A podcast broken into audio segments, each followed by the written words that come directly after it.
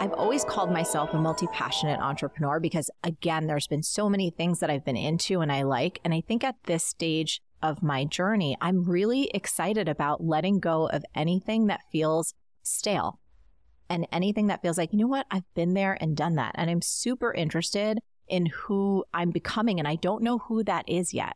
I think that there's a lot of excitement and there's a lot of possibility in saying, okay, great. I've had this amazing career so far. I love that. I'm grateful for it. It's all cool.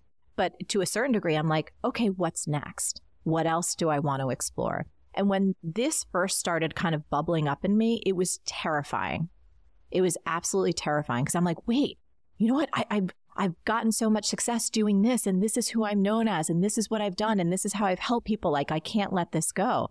Now I'm like, fuck it. What's next? You, it, there's so much excitement there. And, you know, before we started recording, we were just talking about fitness classes and things like that. And that's where so much of my journey started. When I was starting my coaching practice, I was also a, a, dancer and one of the world's first Nike Elite dance athletes, which that didn't even exist. And I just popped. I was like, this is dope. This is awesome. And now I find myself, my partner Josh says, well, what do you want to do more of? And it's honestly dance. Like I find myself dancing in class and hitting up all of like choreographers I know and people I know that'll do privates. And I'm like, Hey, can I get a private with you? Hey, can I do this? Hey, can I get more involved in this? Because it's what's bringing me so much joy. And it has absolutely nothing to do with a revenue stream or a business. It's like what my soul mm. wants. And it's so exciting and so invigorating. And I don't feel like I've ever been here before because the earlier part of my life, I can only say this now because I can see it in retrospect. It didn't necessarily feel like it back then. Mm. But as I look back, it was like I was so scared and I wanted to prove myself and I wanted to make money and I wanted to, you know, have all of these things like independence, financial independence, to have a career, to be able to help people. And so much of that drive and work and constant pushing for like decades. Once I did that, I was like, okay, well, now what? I don't want to keep doing that for the next 20, 30 years. It's just not true to who I am anymore. And so I'm just kind of interested in getting back to some artistry and some exploration. Do you feel like leaning into this passion for dance that you've always had, do you feel like that's the path to the next thing? Yeah, it does. Like allowing yourself to be open to not like, I guess, monetizing the dance or doing whatever. 100%. Okay. A hundred Can you describe that path? It's almost like a manifestation technique. It yeah. feels like almost. Yeah. So, and this is, this is the truth. So I've always been like back in the day in my college days, I was a party girl. Like, hey, just, girl.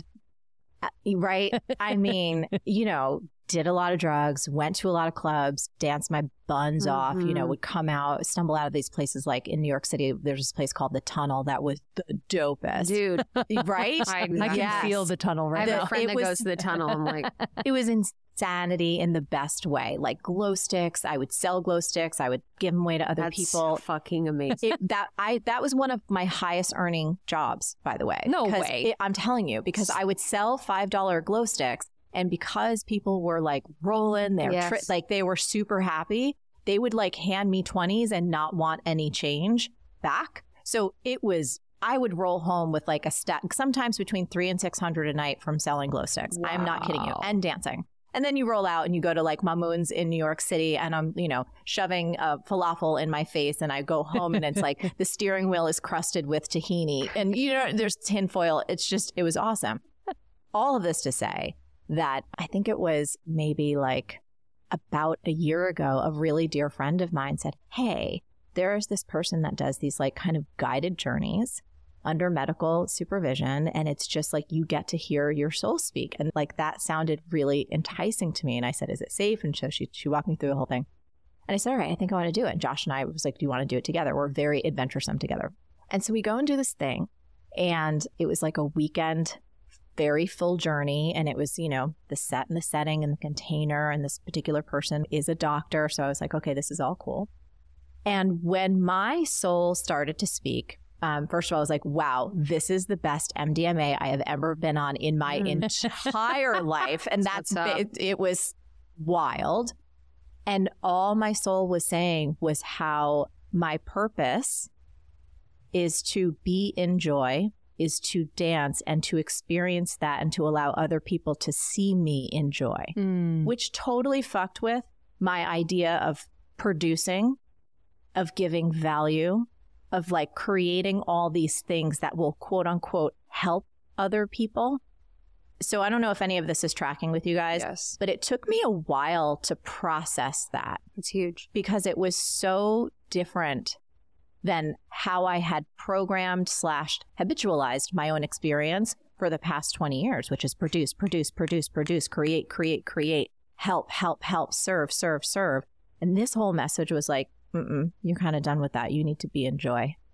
Isn't that, it's actually so wild. And I'm so grateful we're talking about this because in all the spiritual texts that I've been reading, it actually talks about the greatest service is living a life that's really aligned for you and being in joy and actually enjoying your life.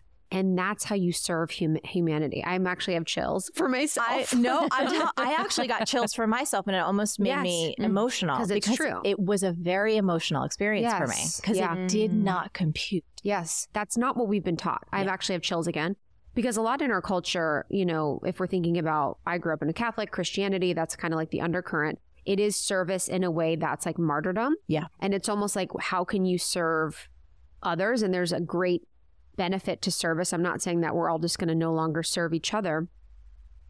But I think in our society and culture, we kind of distort service to other and actually don't understand how to best serve and then lose ourselves along the way. Totally. Mhm. And there's like a distortion of value.